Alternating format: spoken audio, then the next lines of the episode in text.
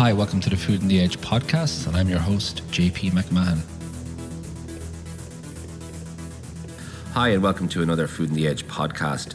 This time we're going to be looking at the highlights from our fifth year, and we're going to start off with uh, the team. I suppose the team was, uh, we had a new team this year, but as other years, we rolled out the previous teams to give our speakers different things to talk about. As, as many of you know, chefs often don't like to talk on topic, but our new team was migration, and I suppose it's quite fitting with the world that we live in. I think there's a lot of people moving about at the moment because of all sorts of of reasons, um, war, natural disasters, and etc. But what that does is it, it moves food around as well, and so these are the, some of the things that we forget to th- think about when we talk about food. We often think about food in terms of its uh, nationality, whether it's Irish food or Italian food or Brazilian food. But what we forget about is that when people migrate, and people have migrated for thousands of years, and uh, in fact, people have always been migrating. The food changes when they arrive or as as they arrive, and Irish food is, is, is very different now than it was 20 years ago or it was 40 years ago. Of course, there are staples there, and this could be a good way of looking at uh, anywhere in the world.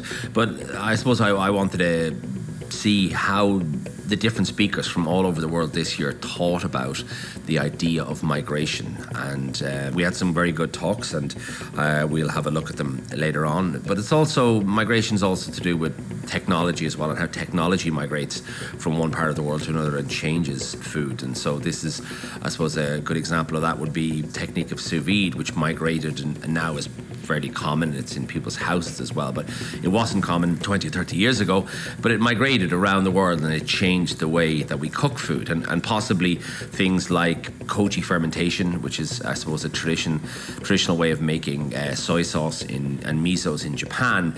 I suppose in the last couple of years has migrated into the West in a large way. And while it's still the preserve of, of just a few restaurants, I really think that this new wave uh, of food migration will change the way that we cook and the things that we do in the next couple of years.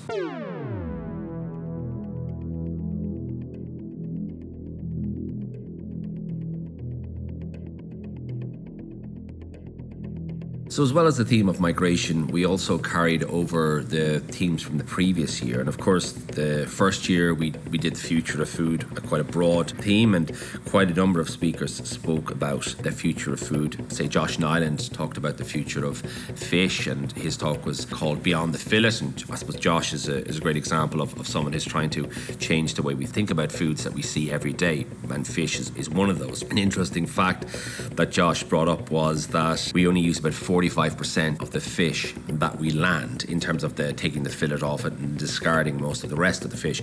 And Josh, in his uh, restaurant uh, St. Peter, and also in the fish butchery, both are in Sydney, they're actually beside each other.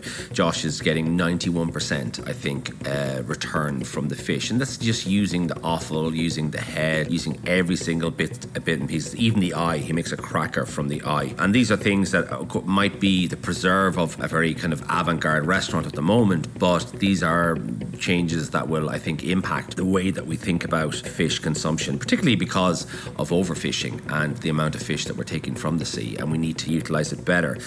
Year two, we talked about action and reaction and the different actions that people are taking around the world to try and change things. An example on the reaction side, we had um, uh, Romy Gill, who is uh, an Indian chef who's based in the UK, and her talk from one homeland to another talked about, I suppose, the reaction of coming to the UK, being, I suppose, an outsider in that capacity, and then taking action and then opening up a restaurant. Romy's not a, a trained chef, but she is, uh, I suppose, like myself, self taught and wanted to, I suppose, to give people an insight into the food of, of her culture. So, of course, the theme of migration was there as well, but it was a direct action that Romy took to try and change things.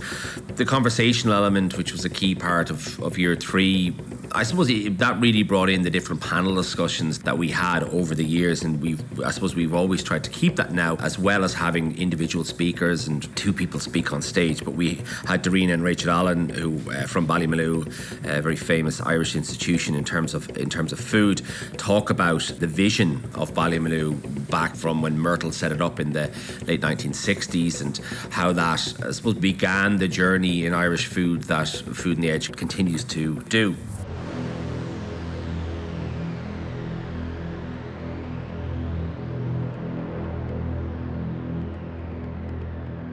And the final theme that we have looked at over the previous years is uh, the food story of the chef. I suppose that is particularly resonant with a lot of people, particularly, I suppose, with the rise of different series on Netflix, such as Chef's Table and and series like that, that tell the story of the chef or the, the narrative. And I suppose people always think about the story of the food and the story that food brings. And, and there are many, many stories in, in, in food, and often the, the stories that we need to uncover are perhaps the most important ones. And probably one of our most noteworthy speakers this year was Ben Shewry. Ben runs a restaurant called Attica in Melbourne and is very much involved in looking at the indigenous cuisine or the indigenous food of the Aboriginal people, but also with the relationship of that food to modern day Australia.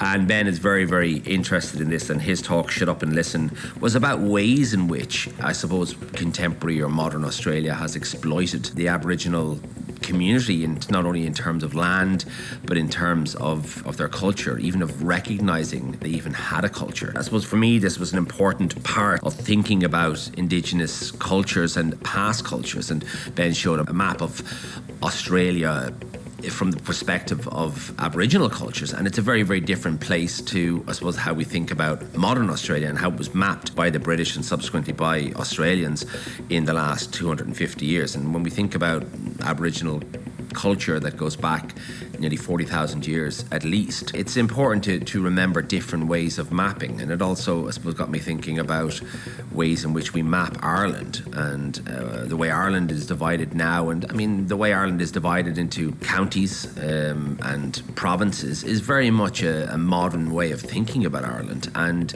there are many, many different ways to, to think about this configuration. So it's just a, uh, an interesting thing to think about when you look at Ireland, say, a thousand years ago. You, there were a lot of different lines drawn around the country, and these lines move back and forward. And I suppose in the last 200 years, lines boundaries or geographical boundaries haven't moved so much. Um, I think that's pretty much was the different themes that we that we went through over the last five years. I think this year the biggest change was trying to think a little bit more outside the box in terms of how chefs are are changing their food culture and chefs and other people. I mean, we've always been quite focused on chefs. Uh, I suppose that is our the main driving force. But it's always important for me to bring other people, speakers like Arlene Stein or Alan Jenkins, uh, food professionals and people who are in the food industry who articulate change and who can can see or perhaps perceive better the some of the changes that need to to take place. Uh, we also really tried this year to get as many people from as many many places as possible. So, in terms of having people from India and from Ghana, Singapore, Colombia, all of these places where we, I suppose, haven't had people come from before, and it's important for them to share their food story with us. The purpose of that being that we often think that the, the problems that we have with food are endemic to ourselves, but this isn't the case at all. And really, the food problems that are anywhere in the world are reflect our own issues, and that's a good a good good case in point when we bring people from Singapore or India uh, and they tell us about the difficulties they're having, and then we realize that those difficulties aren't particular to that place, they're also particular to Irish cuisine as well. And Ivan Brehm, who spoke about crossroads cooking in India, and Ivan is looking at a different uh, I suppose, a way of thinking about authenticity and, and looking around the world and looking at what is authentic and what is not authentic and, and really changing our idea about that. And uh, Ivan talked about migration and the migration of food. And really, when you think about the migration of food, there is no authenticity or there's no authentic one original dish. These dishes change and they transform with the people who um, take them with them. It's only really when they become codified in, in books or institutions that we have this issue of, of authenticity. But it's, it's an important one to keep in mind, particularly around the idea of immigration.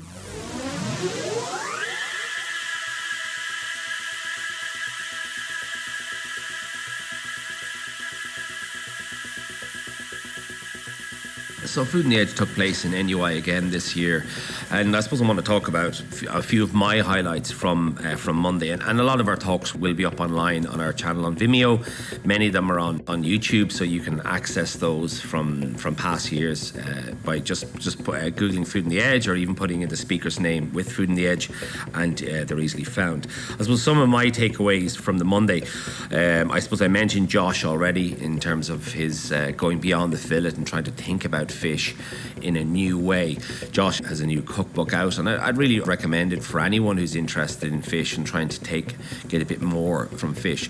One of the things that I'm most interested in is fish charcuterie and and using fish in the way we use pork products or beef products. And we've done this in the restaurant, and I find it's a great way of, of utilizing fish and injecting more flavor into it, of aging it, and um, it's, it's, a remarkable way to, to, I suppose, to use it in, in, in a different way. Um, and it, it's it's surprising for the customer too as well.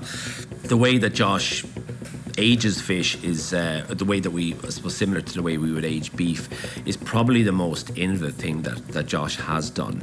And Josh is aging fish from up to a week to three weeks uh, by taking the scales off and hanging them in about a zero degrees with um, 70 or 80% humidity. It is it does make a remarkable difference because often we think about eating fish straight out of the ocean when it's when when it's was what we call it fresh, and then we think about beef uh, in terms of aging it, and beef is aged from anywhere up to three weeks to three months or to, or to a year. And then we talk about the flavour developing. But the same process can occur in, in fish in, in, different ways. And that would be probably one of the key things to take away from Josh's talk. We also had a speaker from Japan who, who opened Food on the Edge, uh, Namae. And Shinobi, Shinobu, sorry, uh, who actually just got two Michelin stars there recently, looked at the heritage and, and future of Japan. As for me, what was most interesting in this was the way in which that we as an island can learn from the Japanese Japanese.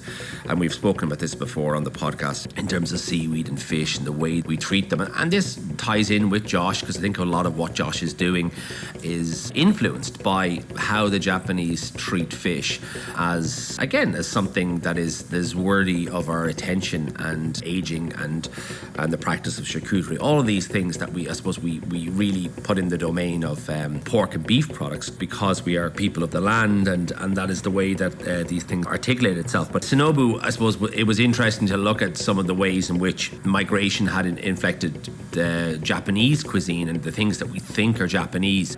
Uh, many of them originated on the mainland in China. And so that difference is important because I suppose Japan and China are very different places now, and uh, sometimes they don't see eye to eye at all. So the, it's important to see where food comes from because if we can see where food comes from, then we can possibly link these two places and create communities uh, that way that may talk to each other rather than, I suppose, rather than ignoring each other. This year was, um, uh, I think, the second time actually we've had a speaker from the African continent.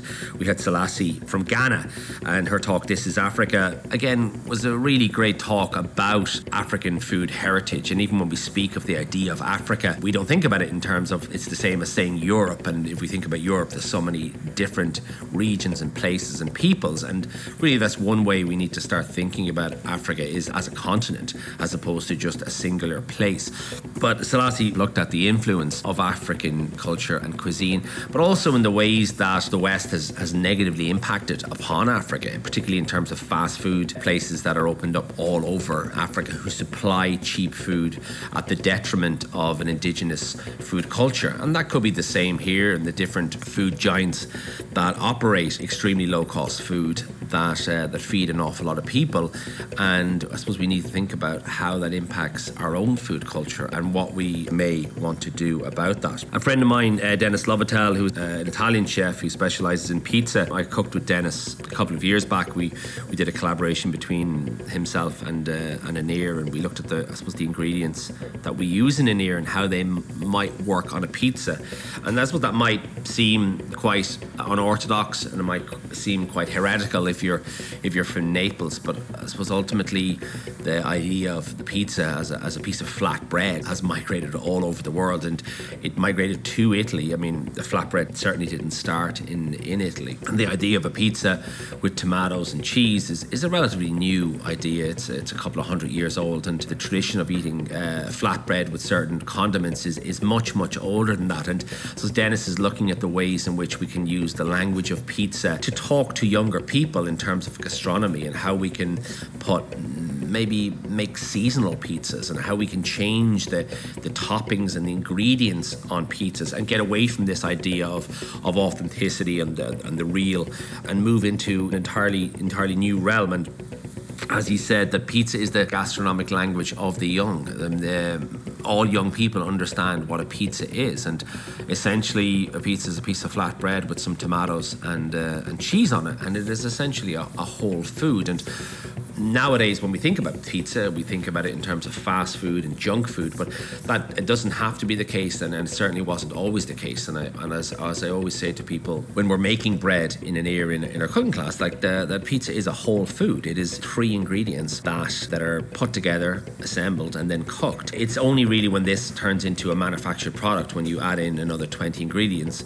and uh, other things that I suppose are not necessary to the making of this particularly sugar because I suppose sugar is something that makes things taste nicer and sweeter and it's something that our that our bodies, I suppose, continually look for. But pizza is uh, is something that we can really uh, you we can use these um, or the idea of these these foodstuffs, and I think that. I suppose what I took took away from Dennis's talk is you can take, I suppose, the significant parts of uh, of any food culture, and whether it's a pizza in Italy or it's a taco in Mexico, or it's a, a, curry in India, and you can utilize these foodstuffs to communicate the ideas that you need to communicate. So whether it's uh, you want to communicate an organic philosophy, or you want to communicate a local food philosophy, whether you want to bring together a community, all of these things can come together no matter where you are. So it doesn't you don't have to be Italian to make pizza or Mexican to make tacos. They can be made anywhere, and they can be made in the spirit of where they come from, and they can be used to create a food community. And I think this is uh, I think this is where we see the best food occurring in places. It's not necessarily the places that are, I suppose, mining the local or the indigenous in their in their areas. Often it's it's uh, people who are not from there, who are migrants, who are cooking uh, for a lot of people using the language of their homeland. And I think Mexico and Italy have a wonderful food following all over the world in terms of the, the attitude towards towards their food. And we need to respect that. We also need to realize that it can be used to, to bring communities together. And many years ago, when we did Breaking Bread with the Food Festival, we invited the different food communities in Galway, all of which I think added up to about 48. So there was 48 different nationalities present.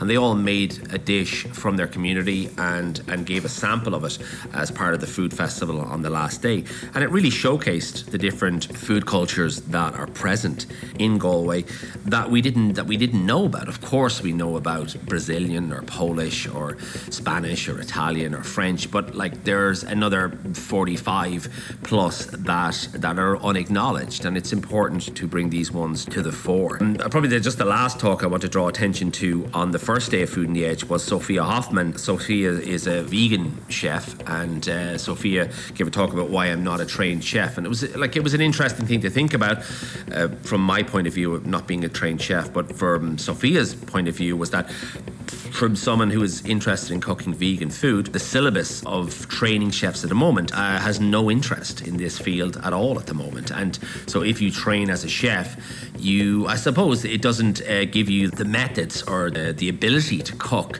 vegetarian or vegan food. And it's a really important thing to think about. And maybe we need to branch out and we need to look at other areas. I mean, our system is predominantly French, it is influenced by the French. Again, it's, it's a system that is 150 or 200 years old. This idea of training chefs in a brigade, of training the classics. And we need to, I suppose, think beyond that. And we really need to start thinking about, well, how do we train people? people to cook vegetarian or, or vegan food because it is popular. It's something that I'm interested in.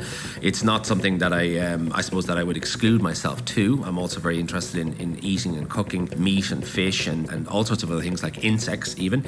Uh, but it is an important element, and I do think it can contribute to the ways in which we can change our climate. Because, I mean, the elephant in the room in Ireland is, is the beef. And as we speak, Dublin is blockaded with tractors about farmers looking for better prices for their beef, while factories make an awful lot of money. And I suppose essentially the problem is not that I, I suppose I disagree with the farmers. I think I, I feel sympathy with the farmers. I think they should be getting a price for their beef. There's no point in subsidising one aspect of food production while another aspect of it makes 100 million. But I do think that we are producing too much beef in Ireland. I think that we need to diversify. And this also goes into fish. It's not, I don't exclude it to vegetables, but I do think where we fall down upon a lot in Ireland is the production of, of vegetables. We, I've mentioned this before on the podcast, we have 160 or so commercial vegetable farmers left in the country. Most of our farmers do not want to grow vegetables anymore because of cheaper imports. There's no point. We have a protection against our industry, our beef and industry, beef and dairy industry, uh, in terms of when you go and buy beef and dairy in the shops, they are pretty much, I would say, 99% Irish, if not 100%. I think it's rare you would come across any imported milk into Ireland, and that's because we produce a lot of it. But we don't care the same for potatoes or any other vegetables, and this is really important because of the precarious nature of the world today. And if anything happens, like a storm or a, a terrorist attack or a war, then we would be left with a, a, a, food deficit in Ireland. And so we, we really need to try and encourage people to diversify in Ireland, to grow more, and to have a diverse type of production on their land. And I think farming, whether it's beef farming or sheep farming, works best in relationship to other types of farming, um, and whether that's vegetable farming or we go onto the coast and it's seaweed farming or shellfish farming or fish farming. All of these things have to work in symbiosis to try and produce a better foodstuffs. So that's day one for me, and we'll move on to day two now.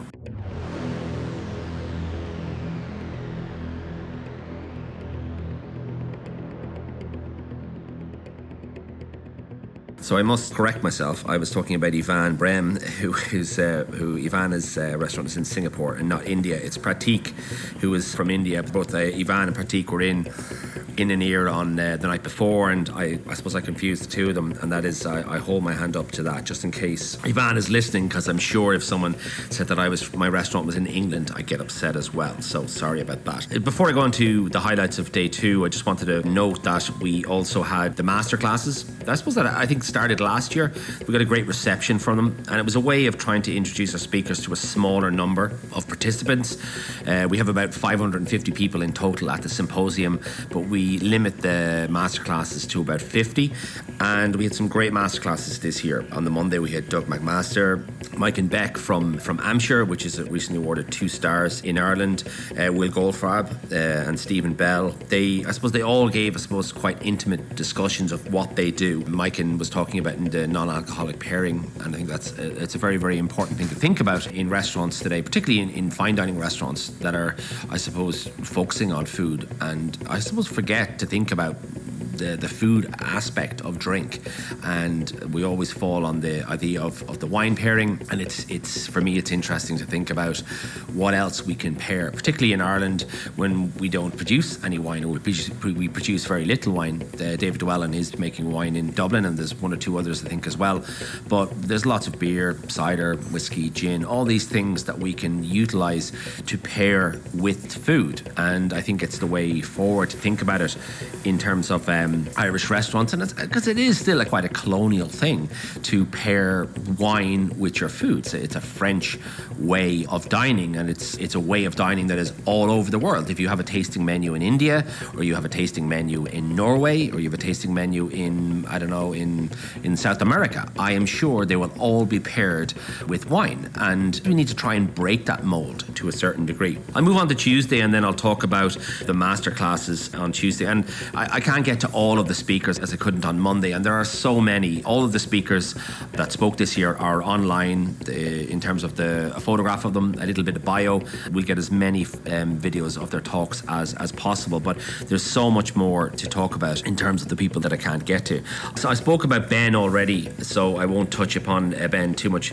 But Ben opened up Tuesday morning and he was followed by Liam Tomlin. Liam Tomlin, his talk called Out of Africa was really great talk on the theme of migration. Liam is, is from Dublin. He worked in, in Connemara as a chef and then he left, went to Australia and then ended up in South Africa.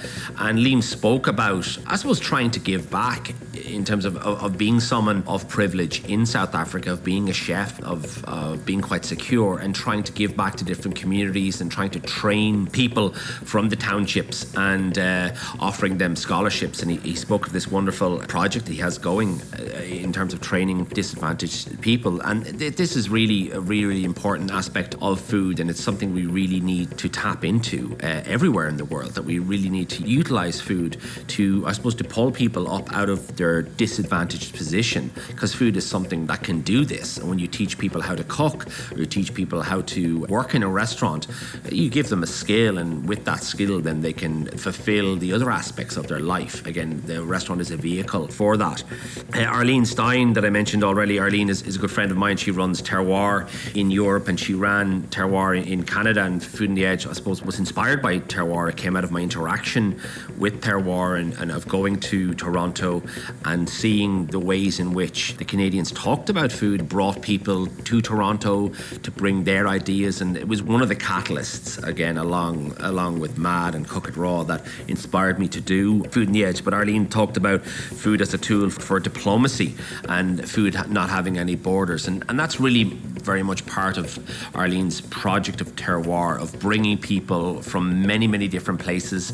I, I took part in a terroir in Poland um, a couple of years ago uh, with Arlene and with many chefs from, from Poland and also from different places. But it was very interesting for me as an outsider because when I think about Polish food, I think about one thing.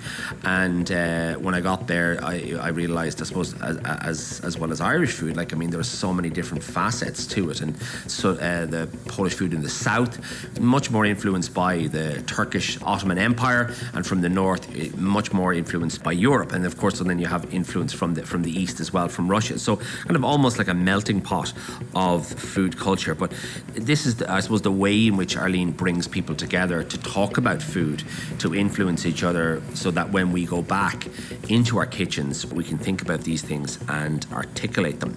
Another uh, interesting speaker was an Irish chef, Paul Carroll, who is currently in Russia cooking. And Paul spoke about his journey from Tallaght to Russia and how, I suppose, cooking to a certain degree saved him and took him out of bad place where he was growing up in, in Dublin and how he ended up in Russia. And I think it's a fascinating story in terms of migration, in terms of how we end up where we are. And it's very, very different from, from where we began. And off this process isn't necessarily thought through. And we often make have to make decisions on the fly. But it was a very, very interesting talk. I think it was um, those three talks, all on the subject of migration, I think very much for, for me uh, summed up what Food on the Edge was this year. It was about looking at food to reach out to other people and to engage with them. Uh, Dan Giusti, uh, which I think I've mentioned before in this podcast, Dan was an ex head chef of Noma who set up a catering company to feed children in schools in North America. It was predominantly around around the on, on the East Coast. But Dan is is again uh, trying to feed kids. He's feeding like uh, a high volume of children and trying to feed them nutritious food and trying to make a change. And Dan's talk, which was probably one of the most popular of Food on the Edge because he came from fine dining, which is, I suppose, to preserve of a very small amount of people. You're cooking for 40 or 50 people every night, going to feeding thousands of people every single day with a very uh, minimal budget. And, and how you do this and how you fulfill the guidelines that you have to fulfill, but also how you reach out and touch people through food. Both Pratik and Ivan spoke on day two. Pratik talked about the future of Indian food. Ivan, as I already said, talked about crossroads cooking, challenging authenticity in food. Both of those, for me, were standout talks. Kristian Baumann, another Danish chef, again gave a, a wonderful, a wonderful talk about trying to create growth and to create stimulation and to encourage creativity in staff and, and the different programs that he has running in, in 108. Matt Orlando and his uh, development chef Kim talked about responsible deliciousness and, and how we can make food delicious while also keeping ethically responsible in terms of zero waste and trying to upcycle the, the ingredients that we leave behind. I mean, Matt and Kim made a very, very good point that often when we when we do these things, we keep them in the preserve of. I mean, the elite is the wrong word, but if we if we keep them in the preserve of the people that we're feeding in the restaurant, it's quite a small uh, amount of people. And, and really, Matt and Kim spoke about having trying to reach out to larger companies and to try and change their mentality because if we don't change the mentality of larger companies, it doesn't really matter what we're doing on the ground. What we do on the ground is such a fraction of what actually happens in the world. And that's a really, really important thing to acknowledge. And so the big, massive food companies, the, the top 10 in the world, these are the ones that we need to interact with about waste, about plastic, about responsibility. Because if we don't change their minds, then a lot of what we do is perhaps for nothing. I know that's a, a very pessimistic way of thinking, but it is the truth. And lastly, I just saw from day two, I just want to draw attention to Rosio Sanchez, another ex Noma chef. And Rosio talked about authenticity in migration. Rosio is from Chicago, of Mexican descent, who's cooking in Denmark. And I suppose that's, a, that's an interesting uh, mix and how authenticity is fulfilled in that. Rosio runs two great Mexican restaurants are in Denmark at the moment in Copenhagen. Uh, one restaurant and one, I suppose, taqueria, I suppose, what you'd call it. Rosio spoke about, I suppose, about trying to fulfill uh, her own desire for authenticity, but also of, of trying to, I suppose, just make the food that she wanted to make. And often we get bogged down uh, in thinking about what we should be doing when I think what we should rather be doing is listening to our gut feeling and, really of trying to feed people in the best way possible and I suppose let let authenticity fall wherever it falls. That kind of like for me gives a little insight into what we talked about on Tuesday and, and, and Monday to a certain degree. There were other masterclasses on the on the Tuesday. Uh, Sophia Hoffman, uh, Matt Orlando, both they gave classes as well. We also had interesting classes on fermentation but the Galway Brewery, in collaboration with Broaden and Build, who designed a beer for Food on the Edge, they also spoke about the beer industry. And this is again something that is particular to, I suppose, to Matt's realm of things. Matt is the owner of Broaden and Build, but he's very interested in trying to create really new and innovative beers. Uh, I had a gooseberry and koji beer in Broaden and Build the last time I was there, and it's a really amazing drink. And I recommend anyone who's um, who's going to Copenhagen to pop in have a beer, have some Amass fried chicken. It's a really great way of seeing what the distillation of perhaps what man has been thinking about for many, many years, from Noma and then to Amass, and, and trying to reach more people through that term of responsible deliciousness. The last two things I want to talk about are that happened on Tuesday. One was our ambassador program, which is something we launched this year, or we launched last year, and it was a way of bringing people who possibly wouldn't get to speak at Food on the Edge because we have a lot of interest in Food on the Edge. We have a lot of applications. We, we, we try and accommodate about 50 speakers over the two days in terms of speaking, masterclasses, panels. And so what we did was we set up an ambassador program. We asked people to nominate both Irish and international people who were changing their food landscape. And we whittled it down to a short list of 10, and then we picked six. Uh, these were Annette Sweeney, Deirdre Doyle, Paula Stakelum, uh, Chad Byrne, Devin O'Sullivan, and Ronan Fox, and all of them spoke with um, Mark Anderson, who was who was from Gather and Gather, who is one of the I suppose the principal sponsors of Food on the Edge, and they spoke about moving Food on the Edge forward into new realms and into I suppose trying to affect as many people as possible with this idea of food education, this idea of cultural impact of food. And it's a program that we've just launched again yesterday. So if you are interested in becoming an ambassador, what it involves is really nominating yourself or somebody else that you think is changing food somewhere in Ireland or in the world, changing the food landscape or the food culture. And we'll give you a ticket to Food on the Edge. Can come along to the excursion, you can take part, you get to speak on stage and be a part of the of the process that is Food on the Edge. The last thing that I will touch upon is our Food on the Edge babies.